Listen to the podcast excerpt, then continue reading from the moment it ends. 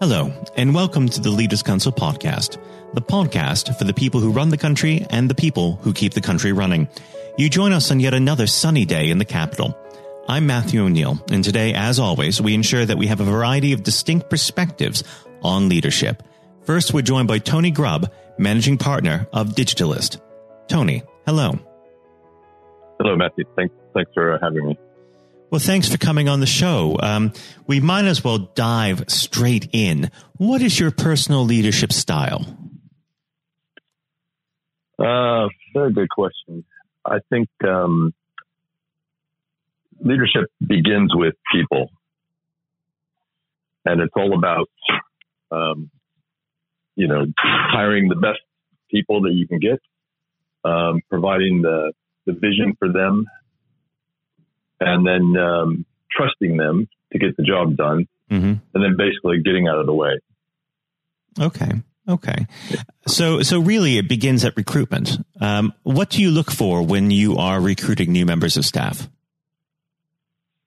Um, basically, you know, I try to find the smartest people that I can. Um, and, uh, I don't have to be the smartest guy in the room.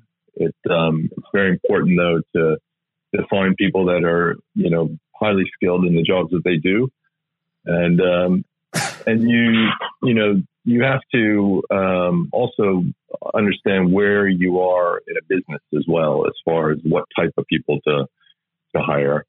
Um, in an early stage company, for example, you might you know need to hire all rounders that can do everything and just mm-hmm. wear different hats. Um, whereas in a more mature company, you're you're hiring specifically for certain skills and focusing those people on that. Now, uh, when you do have the new hire on board, do you have a specific uh, training pipeline that you put them through in terms of a, a mentor mentee relationship, or is it very much uh, tailored around the individual? Well, I think it's always tailored around the individual, but um, but leadership is about mentorship as well, and and it's also about making sure that the the person that you've hired uh, fits well within the the culture of the business.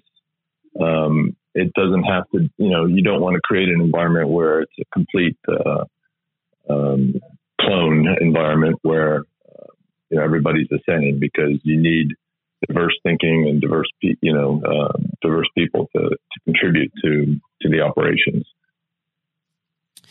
Now, but, um, it is. Sorry. No, with managing that diverse work, workforce, there must be interesting challenges coming up against all those different sorts of personalities. How do you overcome these? Um, I I think it starts with you have to be a, a people person, and and you have to um, kind of being able to read people um, because everybody's everybody's different and everybody has their own uh, quirks or or um, uh, things that you know inspire them more than others. Um, but it's making sure that you know uh, first of all the, the, team works well together and and then also to um, uh, you know, look after the people. Now, when you were starting out in your career, did you have a particular uh, individual who you either worked for or with who looked out for you? And how have they impacted the way that you are a leader today? Well, I learned probably most everything I know or, or uh, acquired about leadership when I was in the Marines and leadership was the forefront of everything, you know, in being a Marine or a Marine officer. Um, but yes, there, there were several, um, several people that I looked up to and, and leadership is one of these things that it's not, there, there are no born leaders. Leadership is, is learned. And because it's learned, um, you know, you can learn and, and the people that, you know, work, you know, uh, with you can learn. And, and there's some things that um, you'll always uh, take away and emulate you know, from those uh, leaders that you particularly admire. Now, how do you take uh, the leadership uh, characteristics you learned in the Marines and apply them to civilians in the workforce? That's a that's a very good uh, very good question. Um, it's it isn't that different. You know, it, it, it again, it starts with uh, providing the vision of where you need to go. And it's inspiring and motivating those people to follow you and want to follow you to, to achieve that, that objective. Um, you know, in, in, in business and in, in the military, it, it is always about, you know, achieving the, the objectives. Um, in business, we tend to call them goals a lot of times, but it's about, uh, it's about getting the end result. So, of course, uh, taking that mantra of uh, mission, men, and then yourself, uh, do you find that uh, passes over into civilian life easily? Well, I've been yeah been out of the Marines for more than uh, 20 years, but um, I think there you know there are differences. Um, um, you know, perhaps in the, the, military environment, it's much more tight, you know, uh, unit um, because you end up living and working with these people all the time. Um, um, but um, it's you know you, you, can still have the same impact and same effect on um, on the people that uh, you work with. Well, fantastic. I really do appreciate you taking the time to come on the show today. And we are uh, running quite close to time. Uh, but before I let you go, if you had to choose objectively the greatest leader, living or dead, who would that be? Uh, wow. I know it's a difficult one, isn't it? Yeah. There are, are probably so many that uh, come to mind in in uh, in, in different uh, you know uh, in the military or in, in civilian world. I think one of the greatest I mean, business leaders that um, I always admired was Jack Welch um, at General Electric, mm. and um, um, and Jack, you know, from everything that I've read, always had the same kind of uh, opinions about people. That you have to take care of your people. People come first, and and and if you do that, um, they will, you know, they will follow you, and and you can achieve great things uh, together. But um, and do you yes, find that you uh, look back on uh, Welch's example when you're leading your team? I think that's um, you know, as I said, you know, you you pick out uh, because leadership is learned and always evolving, and you're always adding new things. That there are things that uh, you pick up from uh, from different people, and and certainly, you know, uh, it's you know one of the things that I remember uh, reading about Jack Welch was it was always about celebrating success. Mm. You know, oftentimes it's that's missed. Um, is that it's just you know you achieve something and then you move on to the next thing. But but particularly when you're dealing with people, it's important to celebrate success um, because they work hard and um, and it's you know um, that success needs to be uh, rewarded as well. Now, just briefly before you go, what does the next 12 months have in store for Digitalist? Well, we're very much in a in a growth mode. Um, here in London, we've been uh, working with uh, different products, um, but we're expanding uh, uh with those uh, relationships, and uh, it's it's it's a very dynamic environment here right now, and, and we're very excited for 2020. Well, I'd like to thank you very much for coming on the show. And of course, we're going to have to have you back uh, to hear a bit more from you. Uh, it, Tony, it's been an absolute pleasure discussing leadership with you. And like I said, please come back on the show soon. Thank you very much. I appreciate it. Thank you. That was Tony Grubb, managing partner of Digitalist. And now, if you haven't heard it before, is Jonathan White's exclusive interview with Sir Geoff Hurst. Uh, we're now joined, uh, though, by former England footballer and still the only man to score a hat trick in a World Cup final, Sir Geoff Hurst. Uh, thank you very much for coming on today. Uh, You're welcome. You're welcome. Good afternoon. Uh, and perhaps I should uh, start and get it over and done with. I know you must be bored with it, and you've probably been asked a thousand times. But when you got out for a duck playing for Essex, Geoff, what was going through your head at the time? well, of course, that's not one of the most asked questions I get although there are one or two people who are very familiar um, who, who, do Google me realise that I did uh, score nothing for Essex uh, my only game for Essex first team when we played against Lancashire in Liverpool, a place called uh, uh, Aigburth in in, uh, in, Liverpool, many many years ago, 1962, I think that was. So I didn't. Um, yes, I, I, didn't really feel it at the time. It was lucky to be playing. I guess there were one or two injuries, um, but the problem that I had was was really messing about between the two sports. That was very detrimental to me uh, over that period of hmm. time, mm. being stuck between the two sports. And I think uh, for those that uh, don't know, there's a there's a, another world that might exist where um, Sir Geoff Hurst was a, a first class cricketer and not perhaps a, a footballer. But um, whether it's business or cricket or, or football, obviously the importance of leadership it can't be understated, no matter what form that comes in. When you were at West Ham, uh, Geoff, and when um, Ron Greenwood first uh, uh, came along, he made obviously some pretty radical changes. Was this a man that genuinely inspired confidence uh, the first time you'd meet him? Absolutely. I mean, he, he was simply a, a fantastic uh, coach or teacher, if you like, of football.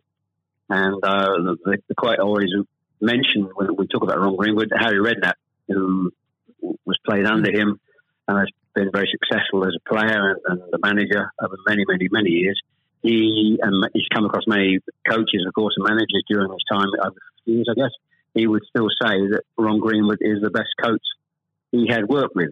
He'd worked with. So you're very fortunate. I think you, you, think you're lucky when you come across if you have a great teacher at school and uh, a great coach as we had in Ron Greenwood, and of course a great manager in Sir Ramsey. So to come across people like that of that caliber can have a huge influence on your your career, of course, and, and then your life, and that's that's quite purely the case. Absolutely. And in those early days um, at West Ham, uh, with with a manager like like uh, Ron uh, there, it's also important to have uh, uh, confidence with your other players, and of course, they become your friends. Who did you look at to at the time uh, when to inspire confidence in yourself? Was it more? Was it Peters?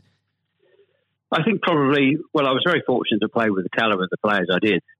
Again, again, extremely fortunate to play with the captain um, of England and West Ham and Martin Peters, who was a fantastic player. And some, as far as Martin's concerned, I think sometimes he didn't quite get the uh, recognition he deserved. And what a wonderful player he was.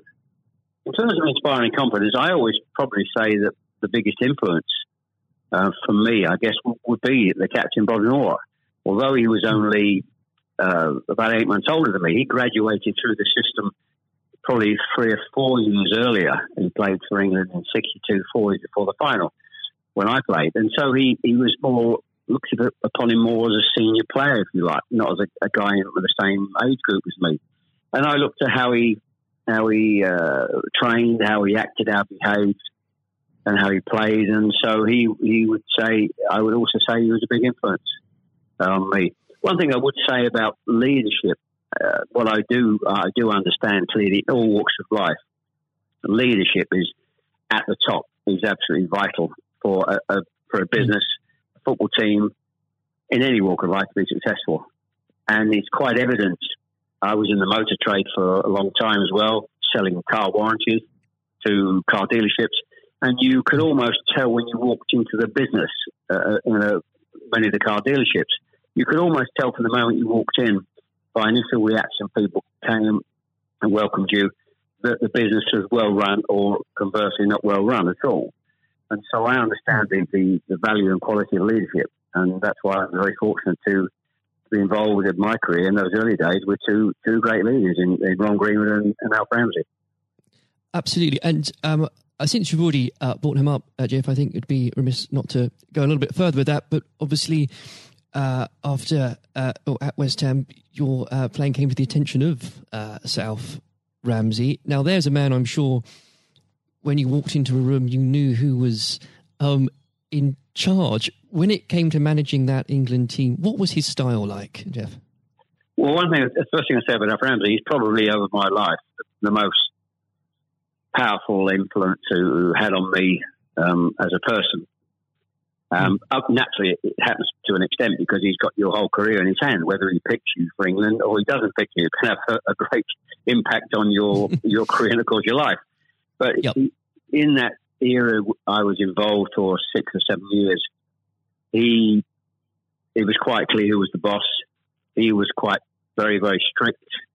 Probably at a time, it maybe overly strict, but at a time you probably wouldn't get necessarily get away with it in, in today's football because it's changed dramatically in how you deal with with players then and players now.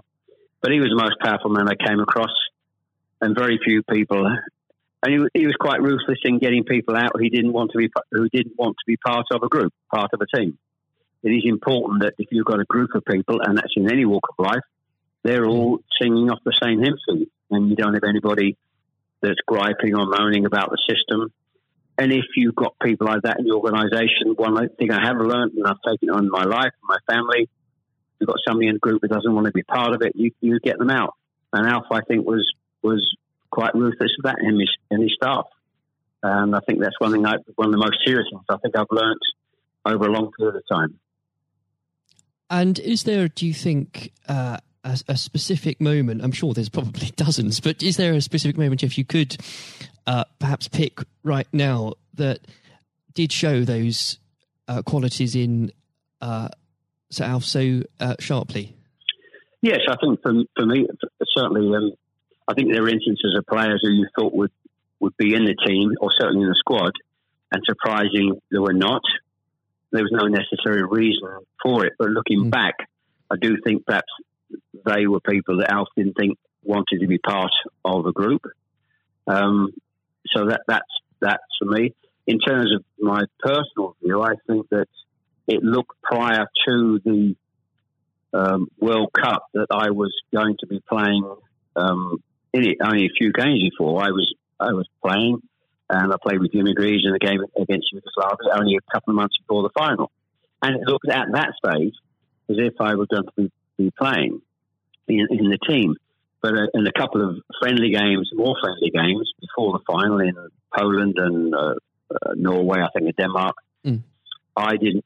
I played two of the four games, and I probably didn't quite replicate my my form that I'd been showing at West Ham and in the early couple of games for England. And he, he left me out in the first game of, of the World Cup against uh, Uruguay. He started off with Jimmy Greaves and Roger Hunt.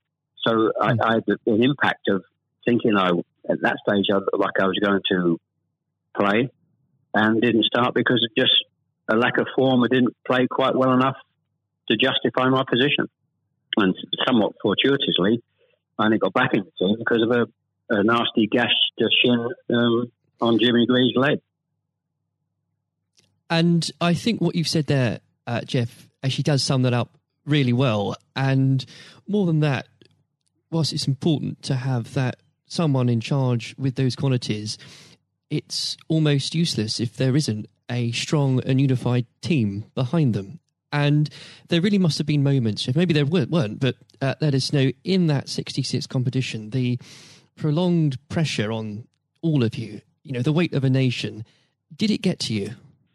Oh, not for me personally, no. I, I think, and I don't, uh, not for me, not for a second. I think Mm. I was just happy to be, you know, be involved in the squad initially. Uh, not at all. I didn't. You're not aware of the magnitude of the occasion, really. Looking back out, out. So I never really felt. People talk about pressure a lot, and it's there, and people, players talk about, people talk about it in life. I didn't really feel necessarily feel any great pressure, pressure during the time I was there.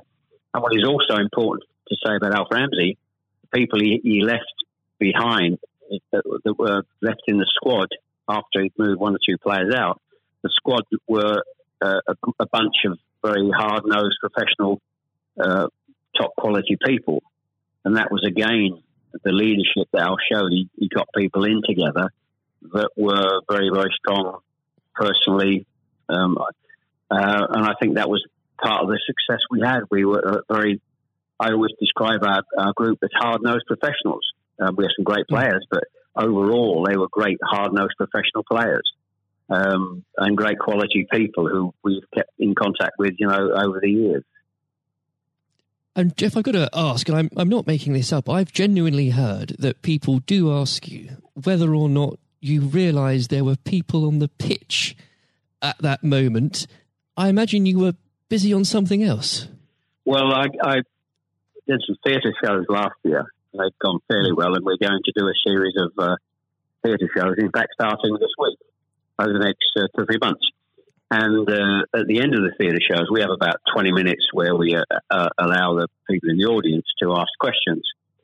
And the, there's, I won't mention both, they're too long to talk about both questions. Um, one, the other one's a really stupid one. It's too long for me to tell you. It's absolutely ridiculous. but the, the, the other ridiculous question I get asked, did I realise there were people on the pitch?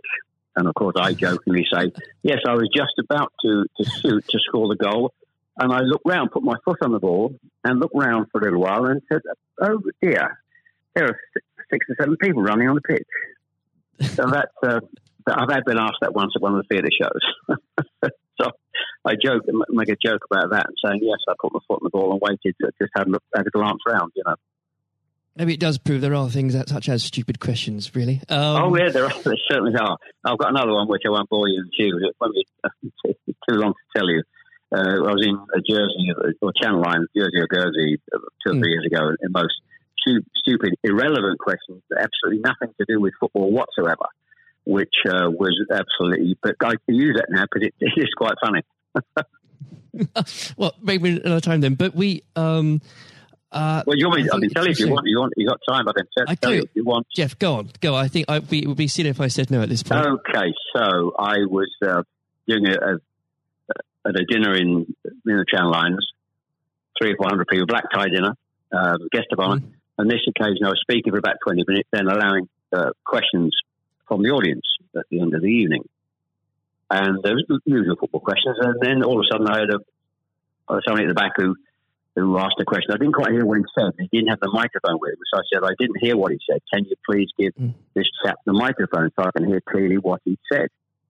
So the chap had the mic and he said, when a turtle loses its shell, is it naked or is it homeless? Right. what, what a question! What a question! Uh, I think that would be in, definitely in the stupid category, wouldn't it? So we had a laugh about that. Uh, uh, well, uh, and we, you've got to have a patient of a saint, I think, sometimes to put up with things well, no, like that. But then again, I found it amusing. I just found it amusing. In fact, some of the audience found it highly amusing as well. So it did. Uh, um, it did make again, laugh that day. If you can put up with my questions, you can probably put up with uh, anything. Um, but th- there would have become a point, though, um, Geoff. I think um, you, you were a young man when obviously this happened when you must have realized that people, teammates, began looking at you for leadership. Um, is that something that occurred to you, or did you just realize that by by one way or the other, people actually begin to look up for you for inspiration? Well, possibly. That's never really struck me until you've actually mentioned it now. Quite frankly, it's a new a new question. Mm. Does anybody look up to me I'm sure perhaps uh, there are there are people who pay you compliments of, of uh, fans of, of, West Ham and, uh, Stoke, and of course in, uh, England fans who um, I, I, think probably it would be very immodest of me to to suggest I, I, felt that somebody was looking to me for inspiration. Um, well, you, but, you don't but, uh, have to, but I will. Uh, well, um, it's, it's, okay for a third party to do it. Uh, perhaps, um, perhaps that may have been the case over the years. Uh, people look at you, and um, uh, maybe uh, it has a, helpful effect. but I do think you, you, how you behave and set examples on and off the pitch is people must realise that that's, that has an influence. How you react and behave mm. to, to situations on and off the field surely probably has an impact to younger players coming in into the team latterly. Um, yeah, and and with that, looking at um, uh, football today, uh, is there anybody that you think, particularly on the field or the sidelines, that strikes you as someone with um, those qualities that you could identify in a in a natural leader? Um, well, a play, current players, you mean? Oh, players, managers, anybody that uh, you look to today, really? Well, I think some of the outstanding. I think the, the, the best example about a, a leader and at the moment is is, is uh, Klopp at Liverpool. Mm. He has been absolutely fantastic to uh, acquire the players and get them to their attitude is absolutely fantastic. They're great players, but there's more than just being good players in football. It is have a good player with a fantastic attitude and their willingness to work for each other and the team is absolutely outstanding. Hence these unbelievable results. There are, you know, and the great players not always succeed as, as individuals or probably even uh, certainly as a team if you haven't got the right attitude alongside it. And they're probably, and that, that comes through the leadership. That's not just luck. Absolutely. That's, that's absolute leadership. He'd be the best example, of course, in, in football terms today. Uh, e- easily, easily. And of course, but going back not that long ago, Alex Ferguson, who's just absolutely, mm. you've got to take him as the first example because Klopp's only done this over a period of time, a short period of time. But if you look at the 25, 26, 27 years that Alex Ferguson did with Manchester United, and subsequently since he's gone, how they they are not doing so well. He's the best example of management I've seen. We've seen we've probably ever seen, and I don't think anybody will see the like of that kind of leadership again. It's absolutely astonishing, astonishing. And do you think? Could you imagine uh, Sir Alf or even Ron Greenwood managing teams today? Yes, I think so. I think yes, uh, no, mm. no question at all. I think they uh, Ron Green was yeah. Well, the, the answer, straightforward answer is yes. Um, Good they, answer. the straightforward answer is yes. I can elaborate as much as you want, but the straight answer is absolutely categorically yes. Uh, and with um, and I know uh, if we could talk about this probably for the next hour or so, but um, I'm conscious of the um, time. Um, looking um, back uh, through your um, playing career, perhaps especially um, your time uh, for England, who was it uh, that struck you more than anyone else on the pitch uh, that displayed qualities of not just leadership but uh, companionship and and level-headedness that you think that have stuck with you all these years later? Well, I think we were, I was very fortunate, and I wouldn't pick any one player out. I think looking at There's that, so many, yeah, so many, and that's why we were successful because we had so many um, showing all those qualities that you just mentioned uh, throughout the team. I think that that was outstanding, and uh, uh, and it's an opportunity to talk about uh, all of them in, in, that breath. And there was nobody. And going back from an earlier earlier question for me, that um, all hard nosed professionals, good good teammates, mm. good socially, and that's why we kept in touch with each other on our golf days every year uh, up until about five years ago. Of course, with, with the uh, sadly dwindling, yes. dwindling numbers, we we still got on. Our wives got on with all together all those years later. It didn't just finish after '66.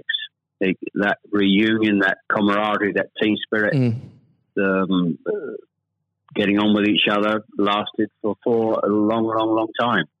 And I wouldn't and when it, when you put those those questions and how you categorize those, I would pick every one of the eleven players um, who you put in that category that were like that. There was nobody else; they were all outstanding, and I think that was a big part. I can't stress how big Absolutely. a part that was. And I've said that many, many times for the success of the team. We have some great players. It, we have some great players, of course, but without the attitude alongside that, going back to an earlier question, you we wouldn't have been as uh, ultimately ultimately as successful. Exactly. Without that, you, the, the the whole will never be greater than the sum of its parts. But with it, yes, the word the word is team. The word is the word is team. Absolutely. And I always use the word team when I talk. Sometimes uh, together, everyone achieves more, and that that's the same in any walk of life. That, that's fundamental. And uh, lastly, uh, Geoff, looking if, if you were to uh, give advice, and whether this is in sport or business or indeed any other walk of life, what would you identify, if you can, as the key tenant uh, that you can't go without in terms of leading a team, no matter what that team is? Single mindedness, uh, single mindedness, dedication, dedication to the job, um, thinking about that that that role, that job in leadership all the time. It's a huge part of your life. It, you, I don't think you can switch off when you're in, in business at the top level or sport at the top level. You may, you know, have a, have a couple of weeks holiday, but I'm even sure if, if these top managers and lead, leaders in all walks of life are away on holiday on a beach somewhere warm, I'm sure there's not uh, they will not switch off for, for two weeks um, and completely uh, not think about their role as the boss of an organisation. And I think that's you're completely focused. You're always thinking about uh, things, thinking about improvements, and it's just dedication and uh, uh, tuning your life to being successful. Excellent. Well, Geoff, on that point, thank you very much for joining us today. You're welcome. Very good to nice to have a talk about this and just go over the go over the past and just uh, refresh my my own memory about the quality of the players I grew up with.